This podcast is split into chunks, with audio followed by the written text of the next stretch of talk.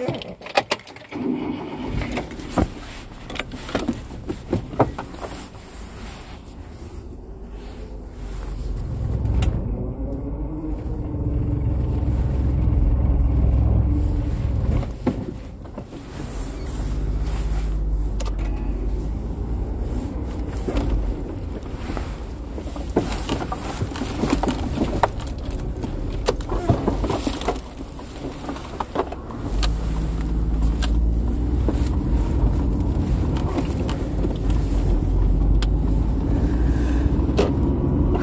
始まりました。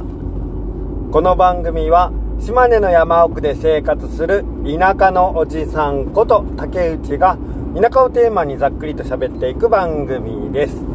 で今回冒頭ずっと喋らなかったのはですねなんか ASMR っていうんですか？あの音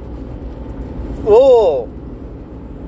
なんか、えー、なんて、なんなんだろう。なんか僕、勝手に、音フェチっていう風に解釈してしまったんだけれど、まあなんかそういう環境音とか生活音とかなんかそういうのを、あえて、楽しむっていう、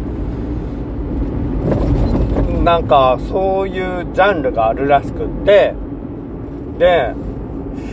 環境音ね、生活音ね、と思ったら、うちの、この、帰り道実況シリーズはですね、というか、この僕の運転しながら喋るのを録音していくというスタイルは、実に ASMR なんじゃないかと、勝手なことを思い始めまして、もちろん違うのは分かってるんですけど、まあ、なんか、僕があんまり喋らなければもしやこれはエンジン音を楽しむポッドキャストとして成り立つんじゃないかなって思ったんですよ。まあ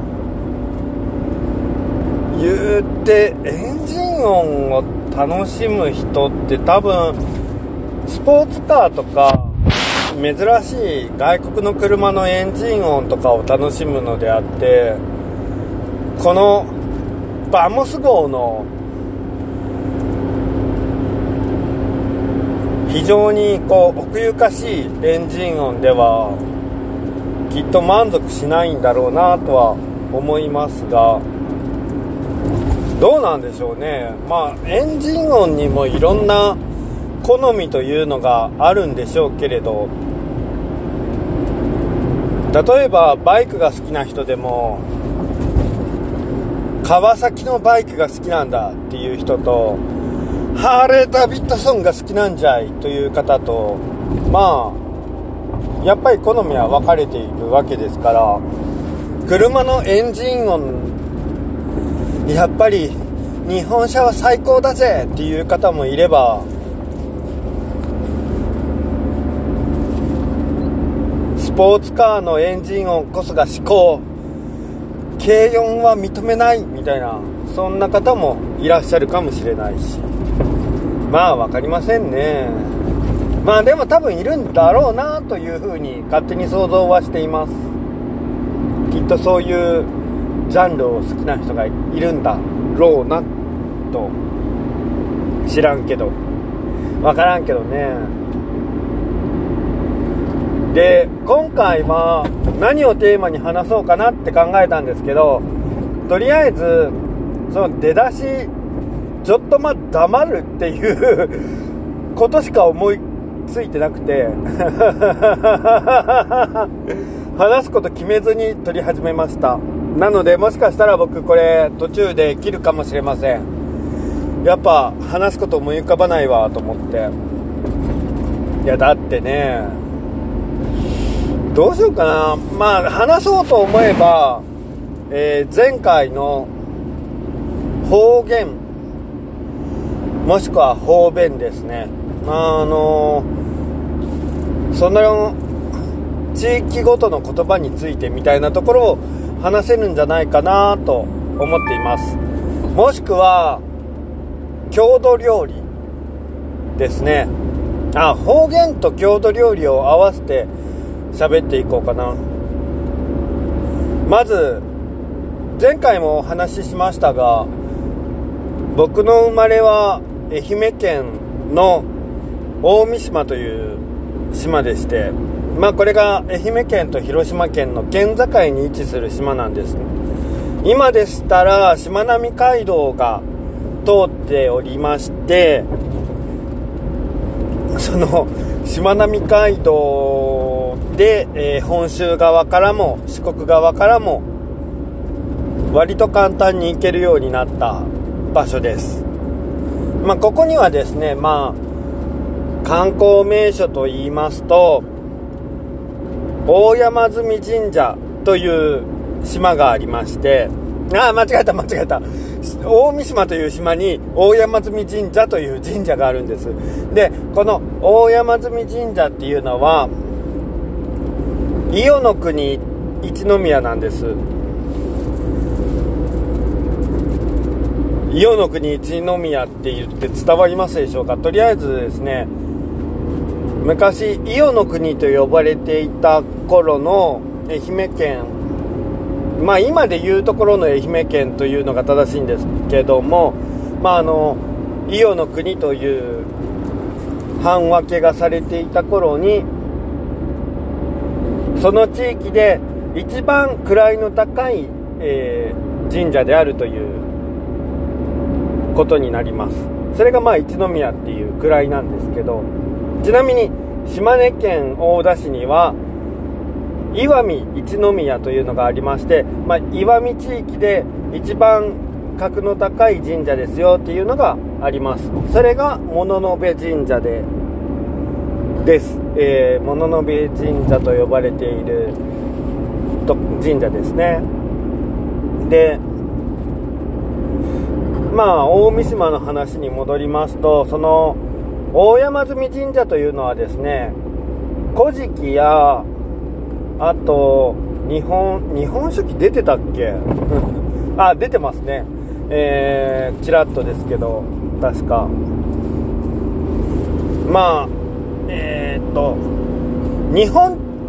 日本神話における日本の誕生っていうのはまあそもそも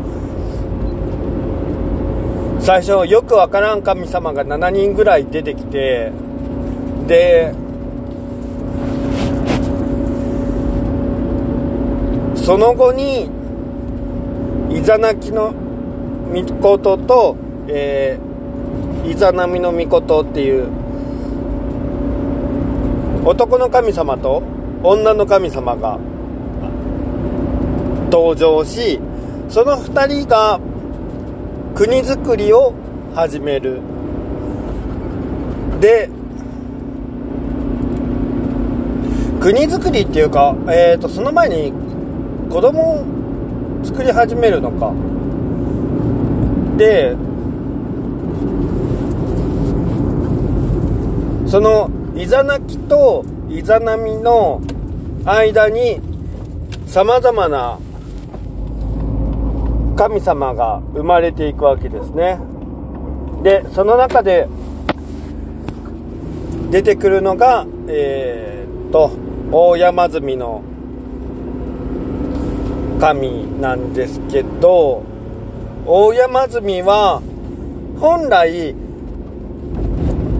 山を象徴する神様なんですよ。山の神様なんですね。まあ、鉱山の神と呼ばれたりもするんですけどまあ、基本山です。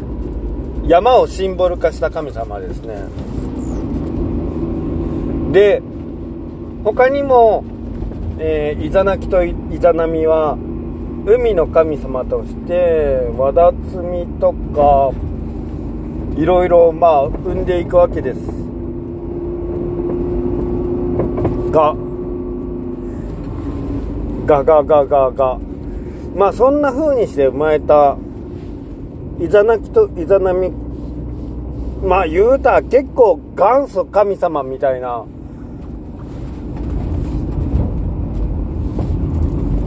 中からうんそうだね。神様から生まれた神様なのですごいあの属性としての神率は高いですよね。で、ま、えなんて言ったらいいんだろうこのザ神様みたいな。しかもあの山を象徴するっていうところですごく根根源に至る神様って言っていいのだろうか。自然界を象徴するものですよね。まあいいや。でねその すごいこの切り上げ方が雑ですね。なんかその点は大変申し訳ないけれど。まあ大山積の神はとにかく山の神様なんです。本来というかまあそういう説明がされるんですけど後々その日本書紀とか古事記の中で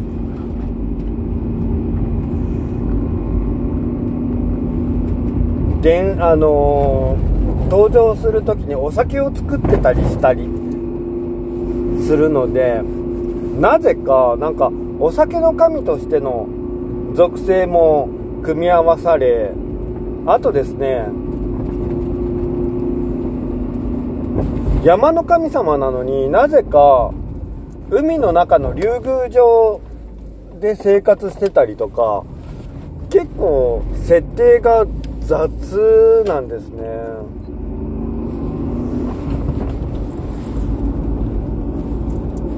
であと、まあ、さっき酒のお酒の神様としての属性も持っているっていう話をしたんですけどもう一つですね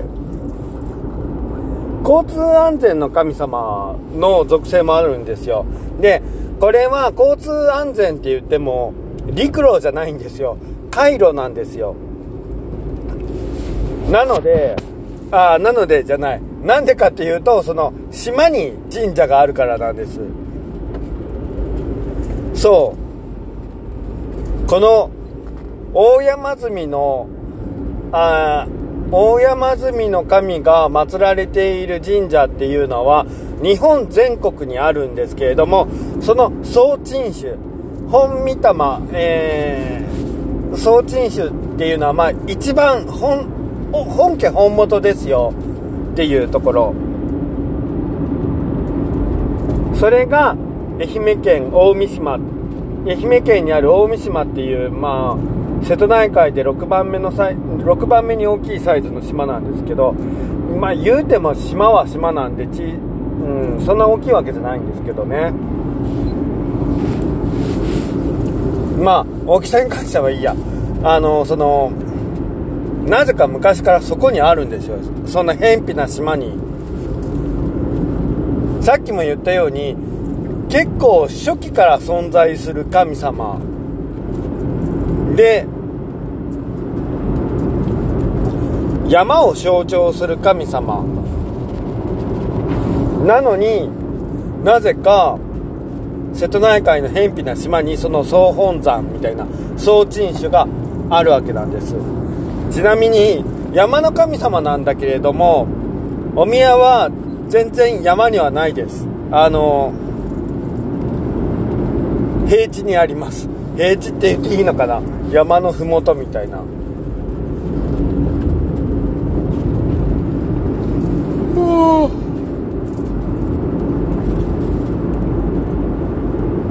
でこの大山積神社大山積の神が祀られている総鎮守、えー、大山積神社なんですけれどもその島にあるせいでお参りをしようと思ったら船で行くしかない。ということでまあ海の交通の神様安全祈願の神様として祀られているという側面もあります。話とっちらかっちゃいましたねいつも通りね。なんですがここでまたさらにややこしいことに瀬戸内海にはですね村上水軍という海賊が昔いました。でこの村上水軍っていうのはよく誤解されがちなんですけれどもいろんな村上水軍がいるんです。その村上水軍の派閥がいくつかあるんですね。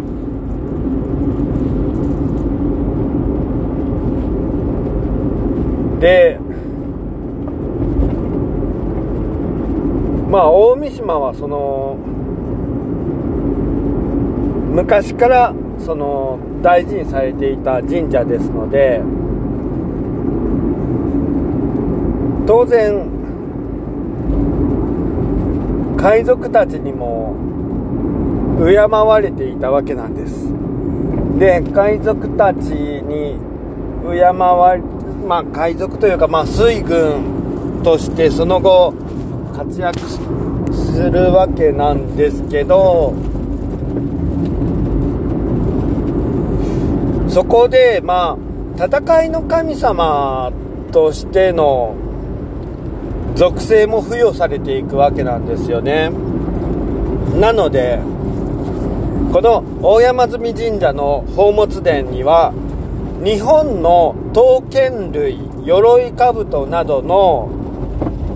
そういった武器に関するものがたくさん収められているんですけれども驚くべきことに日本の国宝ですね。国宝の国宝にん？はいもう一回言い直し国宝に指定されている刀剣類及びそういった鎧兜などの7割とか8割というものがこの大山積神社の宝物殿に奉納されています。収納されています。すごくないですか？めっちゃたくさん。しかも見学できるんですよ、まあ、全て見ることができるわけではないんですけれども国宝のその刀剣や鎧兜の約7割がこの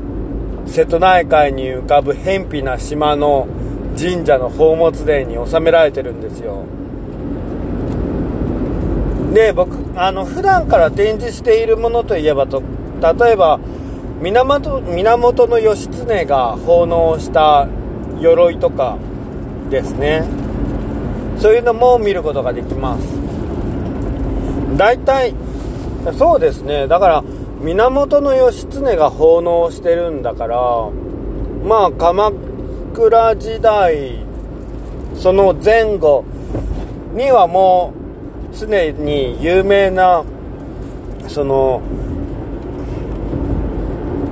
戦いの神様としての属性が付与されていたっていうことになりますね。ちなみに「古事記」や「日本書紀」でたえっと竹三和地じゃない。えっとですね。竹三和地は雷の神様ですね。え、っと大山積大山積が戦いでなんかそういう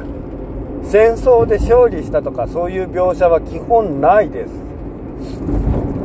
僕の記憶には確かない。ギリギリなんかお酒を作るっていう描写があった。あお酒を作るっていうかお酒が好きな描写があってそれで酒の神様としての属性が付与されるっていうのは分かりやすいんですけどなんなんでまあなんだろうな神様って不思議ですよね。いろんな属性が付与されていく中でこの大山積が戦いの神様として古来から信奉されていたっていうのは結構不思議っちゃ不思議なんですよ。山の神様なんでねまだなんかこう農耕系の神様として敬われるっていうのだったらわかるんですけどまあもちろん農業系の伝統というかえー、っとねあそうだ。農業系で思い出した。この大山積神社ではですね日本でも日本全国でも珍しい農業系の儀式があるんです。でどんな儀式かというと一人相撲。っていう儀式なんです。これはあれ誰がやるんだったっけ？あのですねまあちゃんと決められた人がいるんですけどあの相撲を取る方がねいらっしゃるわけです。そうこの一人相撲というのは儀式なんですけれども人間から人間の何て言ったらいいのかな。その名の通りお相撲取るのは1人なんですけどそれは目に見えてる人間が1人しかいない。このお相撲さんが相撲勝負をする相手は神様なんです。だから人間には見えないんですよ。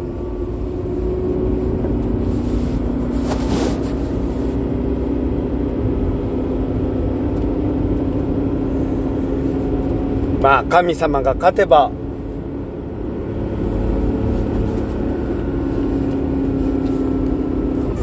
どうなるのかな？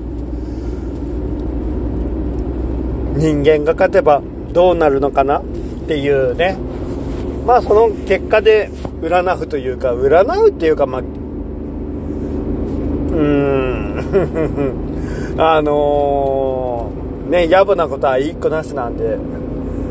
そっから先は言いませんけれどまああのー、いい結果が出るといいねっていう感じのそんな儀式です。これは日本全国でも珍しいと聞きました。こういう儀式があるっていうのは。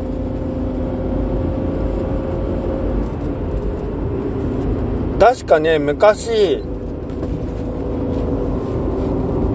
タモリさんが司会をしていたあの伝説のお昼の番組「いいとも!」にも出演したことがあるんですよあの紹介されたことがあるんですよであのその当時の力士をやっていた方がテレビに映ってた「いいとも!」に出てるのを見ましたいいとも知らない世代がいるんだよね。そういえば。びっくりしますよね。あんな何十年も続いてきていやもう国民的番組だよって思ってたのに終了してもう10年以上経つともう知らない世代がたくさん存在するんですよね。なんか不思議。あんなになんか全国民が知ってるような番知ってると言っても過言ではないような番組だったのに。歴史歴史歴史というかそりゃ社会って変わるよねっていう時代って変わっていくよねっていうのをいいともを通じて今感じました。だってそうでしょう。まあそれは置いといて。あっ僕最初に郷土料理と方言で話そうと思ってたのに自分の話が長くなってついつい大山積神社の解説ばっかりしてました。でまあいいと思います。僕は今回これをタイトルを後で大山積神社会とかなんか適当につければいいんじゃないかなと思っています。もうそれでいいよ。特にそもそも最初に話すテーマを決めずに話し始めたからね。なんだよ最初喋らずにエンジン音だけを聞かせるみたいな。ただやってみたかっただけっていうね。そんだけのことなんですけれども。まあ大山積神社の話に戻りましょうかね。っていうかもとい大三島の話に戻りましょうかね。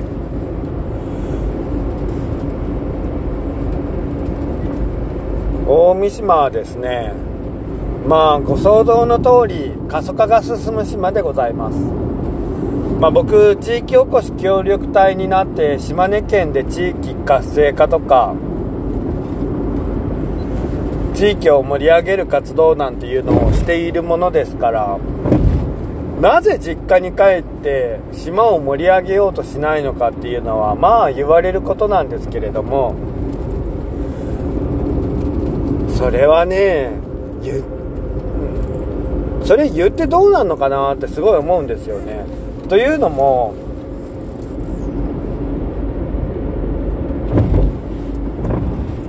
それを言うならさ各地域が移住者を受け入れるっていうのがそもそも矛盾してくるじゃんみたいな。それ U ターンの人はそもそもそこの出身かもしれんけど I ターンはさなんかそれ言い出したら I ターンできないじゃん。誰もどこにもう行けないじゃんみたいなことになってくるので本当にやめた方がいいんじゃないかなってぼんやり思います。まあ、僕が島に帰らない理由僕が島に骨を埋めようと思わない理由は実家があるからなんですけど別に実家と仲が悪いわけではないんですよ。ただただ僕はあの、僕が生きて死ぬ場所は島ではないなって思っているっていうだけでまあそんなこともあって実家というかね島を出てたんですけどまあ、幸いなことに僕はあこの町で死にたいなっていう場所にね出会えたので今島根県は大田市で生活しておりますけれども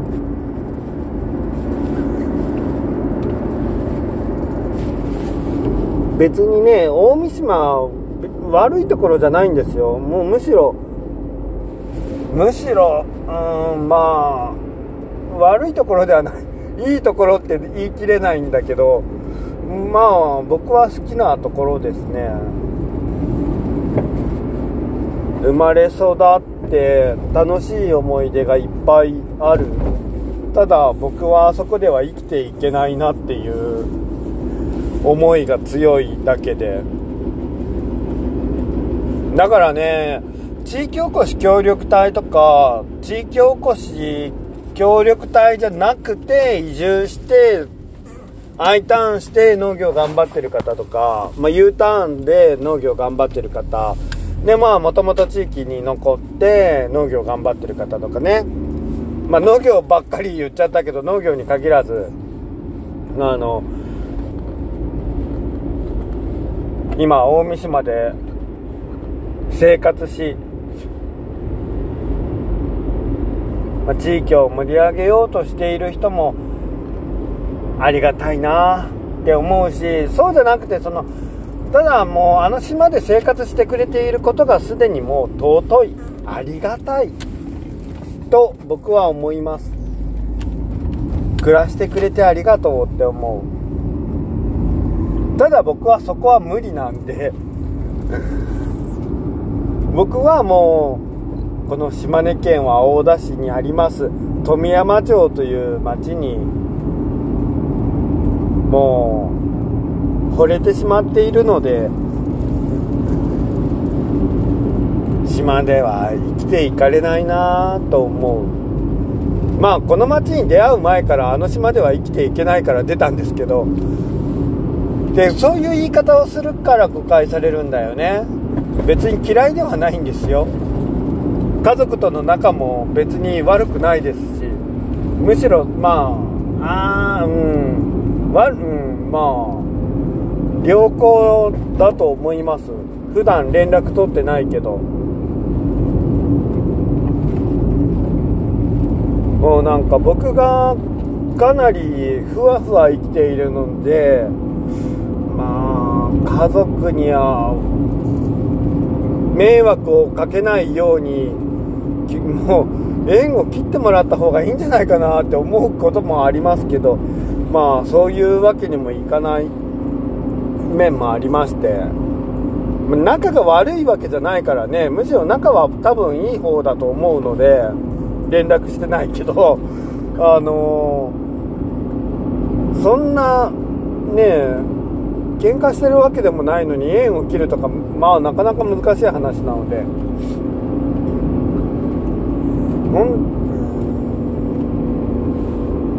とても善良な人々なんですけどね。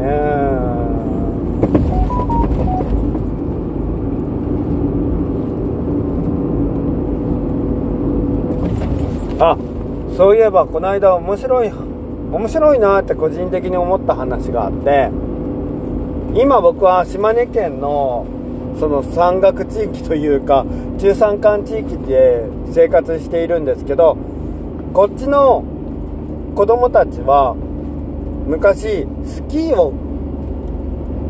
やってたらしいんですよ。その学校のあのー課外授業になるのかな。もう学校行事としてスキー教室っていうのがあったらしいんです。でね僕ね今まで生まれてきて一回もスキーしたことないんですけど僕が生まれ育ったのはその島でしょ？しかも瀬戸内海なんで学校があの水泳教室を開いてくれたんですけどそのやっぱり課外授業みたいなやつで海で泳いだんですよ。っていうか海で泳いでっていうか海で泳ぐっていう授業があるんです。学校から歩いて海水浴場まで行ってみんなで泳いで帰また学校に帰って着替えて家に帰るみたいな授業があって。やっぱり地域によって違うんだなーって思ってちょっと面白かったです。僕はそこがね。あ島だからさ水泳教室海であるけどその山側の子しかも雪が降る地域の人たちは学校でスキーを習うんだと思ってそういうなんか地域性みたいなの面白いなと思いました。皆さんもきっとね学校ごとにいろいろ教室があったりするんだろうなと思いますけど何やりました？あないところもあるんだろうな多分。学校にプールがあるところだったらプールででもそれだったら体育でやるのか。あれはカリキュラム体育じゃない？あの僕たちが受けた水泳教室は体育のカリキュラムではない気がするな。もう全え全校生徒でがなんか海泳ぎに行ったような気がするけどどうだっけな僕ねだから海で泳ぐことはあってもプールで泳いだことがほとんどないんですよ。ちょっとプールって未だにこの年でも憧れみたいなのがあります。泳ぐといえば海だったので。ねえ。そうだ海といえばさ。あのあどうす？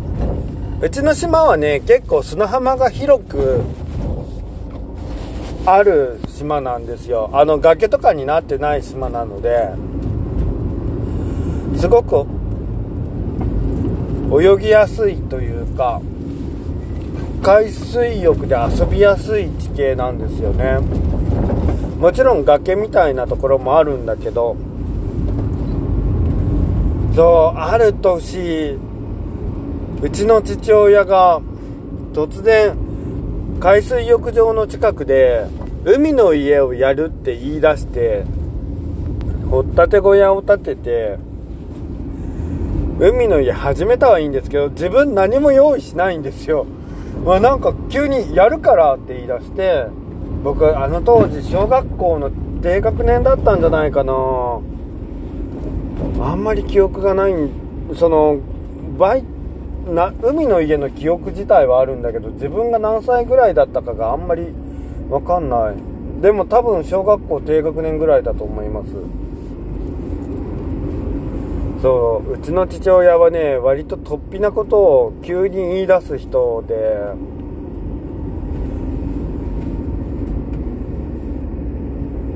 まあ急にやるからって言われてなんか全て段取りをすることになった母。そして早々に飽きて何もしない父みたいな。結局何もしてないじゃんって話なんですけど。そんあれ海の家何年ぐらいやったんだろう。2年はやったのかな。なんか2年か3年はやったような気がするんですけどね。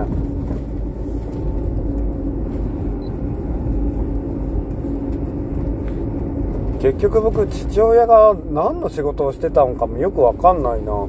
というかまあうちの父親は転職をよくする人だったので。確かね3年おきうんかな。3年おきぐらいに仕事が変わる人なんですよ。うちの父親。多分若い頃はそんなに変わってないと思うんですよね。少なくとも3年おきじゃないと思う。ただ僕が中学生になって以降はほぼ3年ごとに仕事変わってる気がする。知らないんですけどね。なんせ仕事辞めたのを家族に報告しない人だったのでなんかね他の方から聞くんですよなんか仕事辞めたんだってねって他の人から言われて、あ、そうなんですか？って。なんか、朝出かけていくけど、仕事辞めたとか聞いてないです、みたいな。あの、サラリーマンとかじゃ、なんか会社に行くとかじゃなくて、ただただなんかこう、遊びに出かけていたらしい。もう、割とね家族というか父親向きではなかったなっていう思いはありますまあ子供として言わせてもらうと本当に父親向きではない少なくともなんか生活費はあ生活費は入れてたのか何かしらどうにかして。まあよくわかんないんですけどね。なんやかんや。それで生活費をやりくりしてた母って本当にすごいな。いやー今更ながら母には感謝ですわ。よくよくあの父親のまあ父親がその仕事を辞める都度給料どうしてたのか知らないけど。いやうち父親がそもそも自分で好きにお金を使うタイプの人なので人だったのでもうねあの亡くなったんですけど数年前に。まあそうなんですよね。なんかある日突然犬とか連れて帰ってきてなんか知り合いから買ったとかって言ってで飽きて世話をしないみたいな。母が面倒を見ますみたいな。突然なんかチャボとか鶏とか連れて帰ってきて飼い始めるんだけど早々に呆れてまたかみたいなね。そんなことが多い人だったので。しかもああなんかね面白い人だったな。あんまりあんまり家庭的ではなかったけれど。まあなんかユニークでしたね。そういう点では。うん。あ結局大三島の話をしきれないまま家に着いちゃったので今日はここまで。それでは皆さんよっこいしょ。お疲れが出ませんように。それでは失礼いたします。